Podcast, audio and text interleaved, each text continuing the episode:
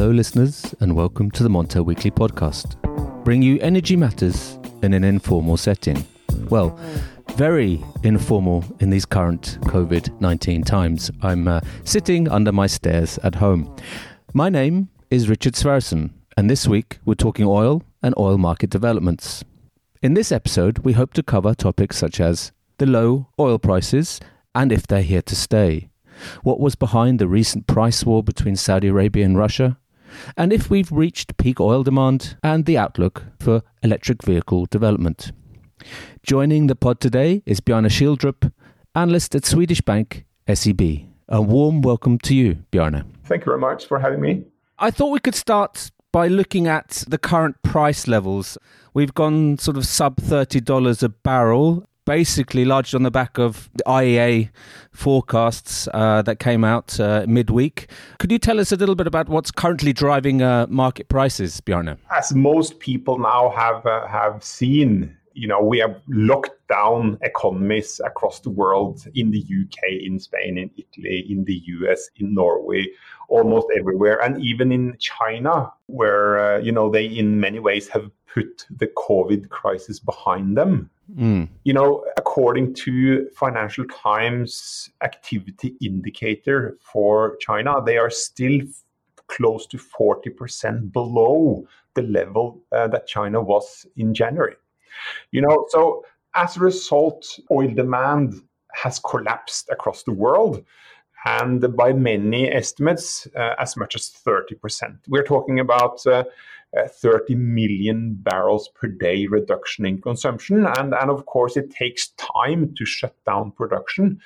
So we're running a surplus right now of, of, close to 30 million barrels, and inventories are filling up extremely rapidly. And and uh, a news headline earlier this week uh, from uh, from Gunvor stated that they expected global inventories to be absolutely full in three to four weeks. Okay. And this is just pushing oil prices down to the ground.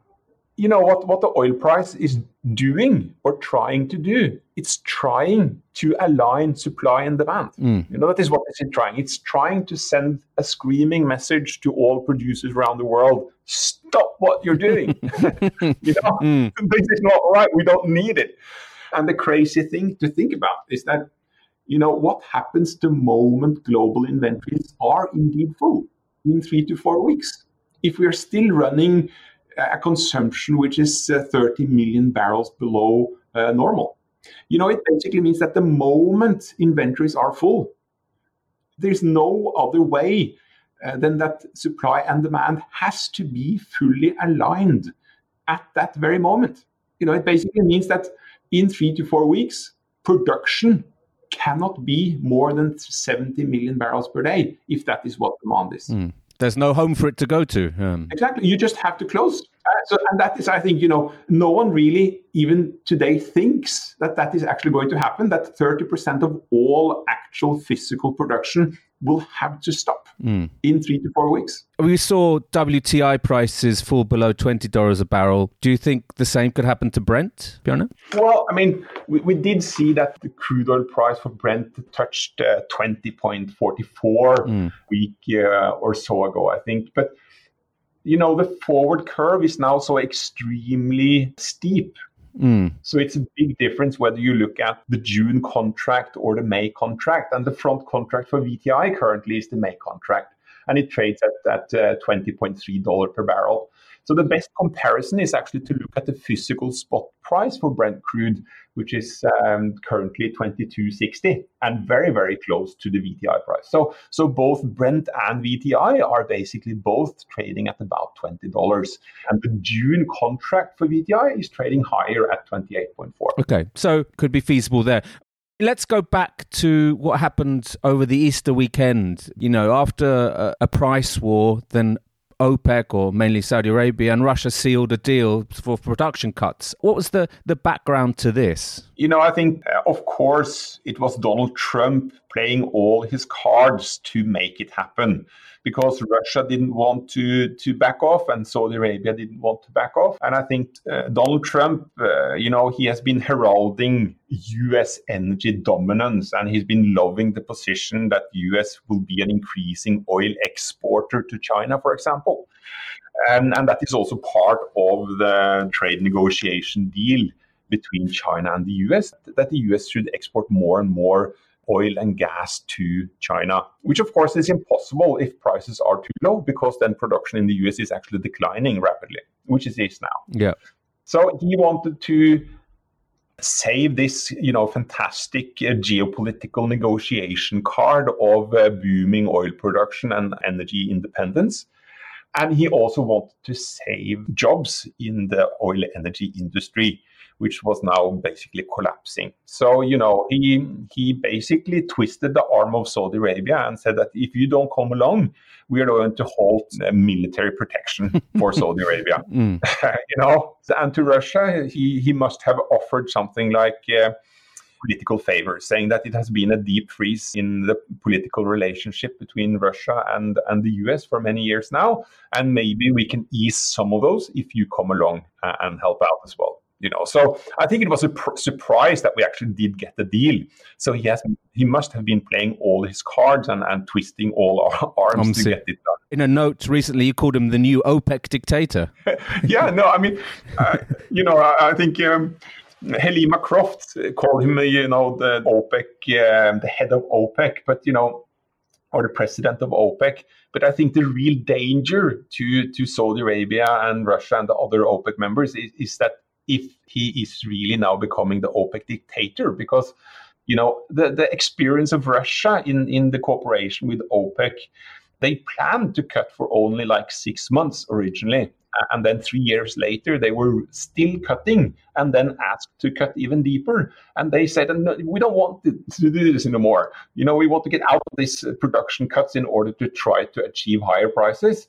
Uh, and that is why you know negotiation broke down uh, on the 6th of March this year, uh, and Russia said goodbye to production cuts. And now suddenly they have to to cut production down to eight and a half million barrels or so. You know, uh, massive cuts in, in in Russia. And the danger is when we get to the other side of this, who is going to revive their production? Is it going to be U.S. shale or is it going to be Saudi Arabia and Russia? And you know, if Donald Trump has become an OPEC dictator. It basically means that you know he will require Saudi Arabia and Russia to stick to their promises of holding production cuts all to the end of April 2022 and then allow actually US shale to revive. you know, which is not at all what I would like to see. Yeah, who knows? He may not be in the White House by then, but uh, you know that's so that. But that's another issue, I think. Um, but what did you make of the deal itself, Bjorn? I mean, was it too little, too late? Will it succeed? And is compliance likely? There's, there's the three questions I'm throwing at you. Well, you know, I think it, it won't prevent uh, the inventory crisis that is now unfolding because production and our consumption loss is so incredibly big, you know. But it will help to clean up the inventory mess afterwards, mm-hmm. right? Once uh, global oil demand revives, you know, then holding back supply as they do. I mean, if you look at it, depending on on uh, which uh, benchmarks you look towards, you know, uh, which period are they cutting from?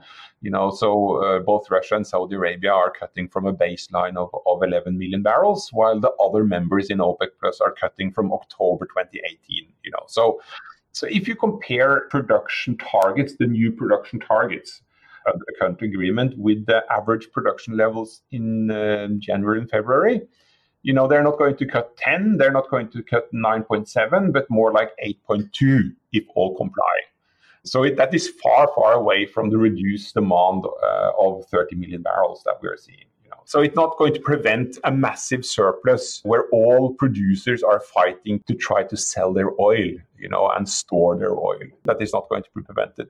But over the period to uh, January, no, um, April 2022, they are still going to reduce production by some 3.3 billion barrels or something like that. You know, between 3.3 to 4.3 billion barrels. You know, so it's a massive reduction in comparison. You know, um, global commercial OECD inventories currently hold some three billion barrels. So okay. they, their reduced production is actually more than the total OECD inventories.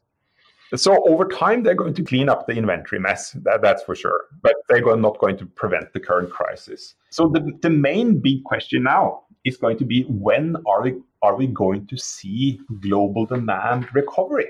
Yeah. Yeah. That is that is the key question. Exactly. And what is your feeling here? I mean, can it fall much further? I mean, you've said thirty percent already. Could it? I mean, it all it's all very hypothetical, depending what's happening with the recovery and when we come out of lockdowns. But uh, what, what's your view here? You know, I think if you also look at the very optimistic equity markets, mm. you know, why are they optimistic? You know they are optimistic because they are looking at the daily new infection rate which is declining in most places now in uh, Norway, Sweden, Denmark, Finland, England, France, um, the US, you know, everywhere, you know, it has peaked. And that gives the sense that, you know, we have the worst behind us. You know, we, we have the peak infection behind us. You know, we have moved through it more than halfway. And now we're moving out on the other side to better times and economies are opening up again. The problem here, though, is that the only reason why infections are down, new infections, except for China, which basically has has eradicated the virus and traced every goddamn person with the virus. You know that is not what we've done in in uh, the rest of the world. You know, it's it's China, Taiwan, and South Korea basically. So the reason why infection rates are down is because we're sitting at home and destroying our economies. Mm, yeah. So the moment we then ease restrictions, infections rates are going to go up again. Because, you know, if you look at the total penetration of the virus in any country in the world, it's probably no more than a total of 5% penetration. Even in Italy, which has been worst hit, the overall penetration of the virus in the population is probably no more than 5 6% maximum. So it basically means that we've managed to flatten the curve you know, but it has become incredibly long. Mm, mm. And, and we're only moved past that curve something like 5%. The moment we start to ease restrictions again, then we're going to uh, increase infection rates again. So we're going to, to now move to some, and that is why, you know, governments constantly sh- shift the easing of the lockdown uh, out in time. Mm, you know, because they see that, you know, all right, we can ease the restrictions, but then infections will rise back up again. So what do we do? it's kind of a catch 22, isn't it? Mm. And, you know, if you look at the International Energy Agency this week, came out, you know, global oil demand going to be down 9.3 million barrels per day year on year from 19 to 20, which is 9.3% reduction. Mm. And you know, that is incredibly bearish. And we've never seen this kind of demand collapse in history going back to 1965. And the worst we've seen was in 1980, where uh, oil demand declined by 4.1% year on year due to um, you know the Iranian revolution and the Iraq Iran war. Uh, and oil prices basically increased 10 times from 1973 to, to, um, to 1980. So, you know, this is the problem. And, and if you then going back to the International Energy Agency's report earlier this, this week, yes, it was extremely bearish. Then you look closer at it, you know, you see that they actually assume that global oil demand is going to be close to normal already in Q3 basically 5% below last year, and then in Q4, just 3% below last year. So basically, the underlying assumption here is that also in the International Energy Agency report is that you know we have the worst behind us. This is the trough, and in Q3, everyone are back to work, and at least in Q4, and we have still some issues with fl- with flying, but that's it. You know, and it doesn't really match the fact that we have an overall penetration of, of the infection of only 5%. So we're going to move from deep freeze uh, lockdowns to semi cold. You know, we're still going to have restrictions because we cannot go back to total normality uh, without spiking infections again. And that is the problem with the sort of. I, I think also that you know probably the trough in demand is definitely going to be Q2 like Q2. now. We're not mm. going to be much lower than 30 million barrels and 30% below normal. The problem is the assumption of the V-shaped economic recovery, economic activity recovery, and thus the oil demand recovery. That is, you know, the key problem here. Because if oil demand revives as um, the International Energy Agency assumes, then inventories are going to drop super fast in the second half of the year. I mean, we're going to draw down some 200 million barrels a month in inventories in the second half of the year with the OPEC cuts uh, the size that they have projected and decline further decline in in US uh, shale production among other producers. So that is the problem.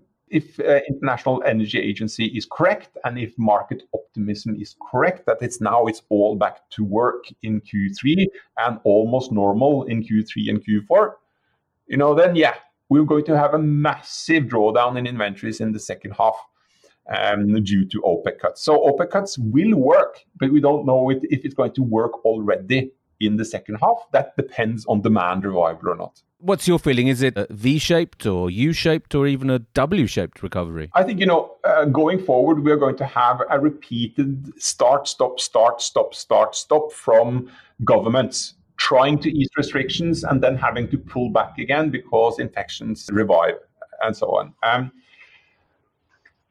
you know, so that is going to reduce. I mean, currently there is significant optimism for putting this behind us and moving to the other side and almost back to normal in the second half of towards the end of the year. I think that optimism is going to uh, decline. Mm. Uh, and, and also that optimism is also reflected in the forward crude oil curve, mm. where you see ultra steep contango in the first part of the curve, and then quite rapidly flattening curve after that. Basically saying that inventory builds and extreme high inventories and high storage costs is going to be something we have a problem with now. And then inventories are going to draw down quite quickly, uh, and we're not going to have that much problem. I think and this is why, you know, the forward Brent crude price for 2021 is holding up at $40 because we have a problem now and for next half year, and then things are easing and OPEC is cutting and it's all good in, in 2021.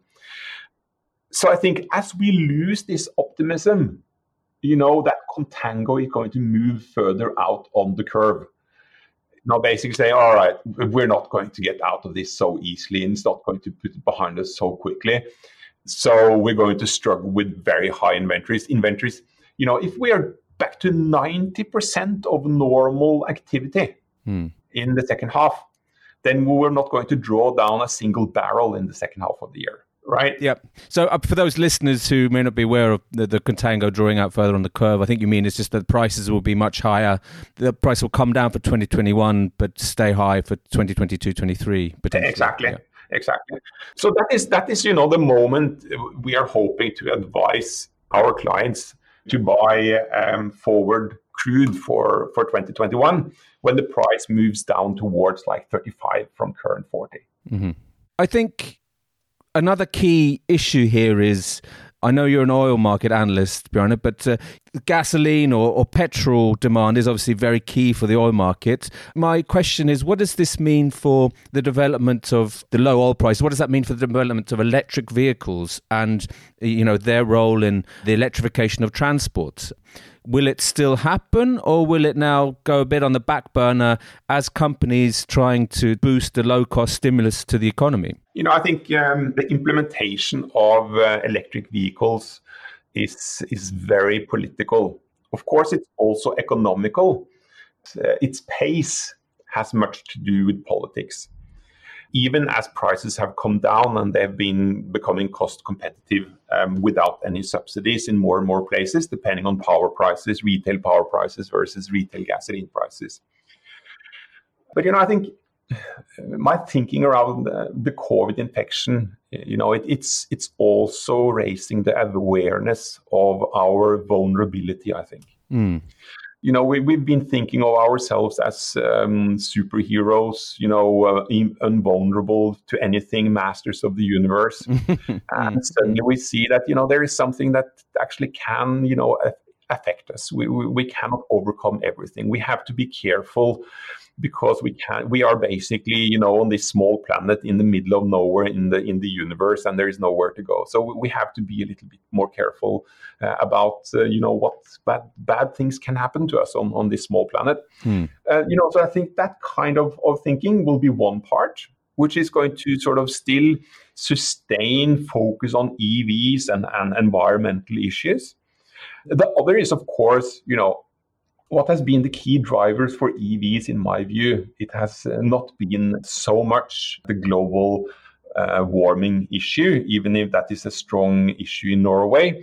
If you look to China, it's all about you know reducing pollution in the big cities. Mm. You know, uh, make sure that people can breathe, that your kids can breathe in the big cities, that you you're not ashamed of inviting uh, international politicians to Shanghai and Beijing because the air is so polluted. And also, you know, it has been highlighted from this COVID infection that the death rates are much higher also due to high pollution levels in the big cities. Mm. So I think that is still a very, very strong driver. Even in Europe, in Paris, you know, many places around Europe, you have high levels of, of pollution locally. So it's a very, very good measure to remove those uh, those uh, pollution levels. The other is, of course, security of supply. I mean, the OECD you know, the International Energy Agency was established to counter OPEC. Okay, so OPEC has the production, but we has the storage, and we we can you know have control on the demand side. So OECD being mainly importers and OPEC the exporters, and of course you know, the OECD countries always hated that they had to import large amount of oil from OPEC with erratic, you know, uh, politics and changes and normal price variations in oil, mm. you know, of 30% up and down every year. You know, extremely unpredictable, unstable, and politically problematic with, with the Middle East and, and Russia as well. So getting away from this and, uh, you know, looking at the oil markets today, you know, it looks even more crazy. Yeah. We've never seen crazy like this, you know. So if anything, politicians, yes, you're getting it very cheap now, but you still want to just move out of this, get out, get out of the grip of OPEC and erratic oil markets and move to something that you control yourself. You can produce, you know, um, electricity from nuclear, coal, gas, wind, solar, hydro, whatever you want to do, and, and you can run your your fleet of cars. You know, so I think still the focus on security of supply and moving away from the erraticness of oil and oil politics uh, in the Middle East and elsewhere is, is still a strong, strong driver.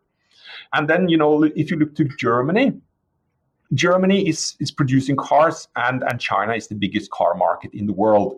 China is going down the road of EVs and, and electric transportation because of security of supply, because of, of local pollution, and because of industrial strategy you know they are saying that down the road in five years evs is going to be the whole uh, whole story. And we're going to be in the middle of that with with a large sophisticated industry around evs so if germany wants to be part of the global car market and of china mm. they need to move down that road. And in order to move down that road they need politicians in germany to support the German car industry to move down that road as well. Absolutely. You know, so politicians and car industry is going hand in hand on, on EVs in Germany as well. Bjarne, I mean, I, I, think this is an issue we have to we will have to return to later in the year and, and see if uh, if the optimism was misplaced or not. But, well, I uh, think for a time being, there's going to be more widespread uh, pessimism of trying to get out of this. But down the road, you know, if we look at the second half of the year, the world is going to be basically full of respirators and med- medical equipment. We're probably not going to be all back to normal, but we're going to be able to live with it in a much better way than we are currently doing. Bjarne, thank you for joining the Montel Weekly podcast. Thank you very much for having me. Thank you. Listeners, remember to keep up to date with all our stories on Montel News. Follow us on Twitter and LinkedIn, and subscribe where you subscribe to your podcasts. Goodbye.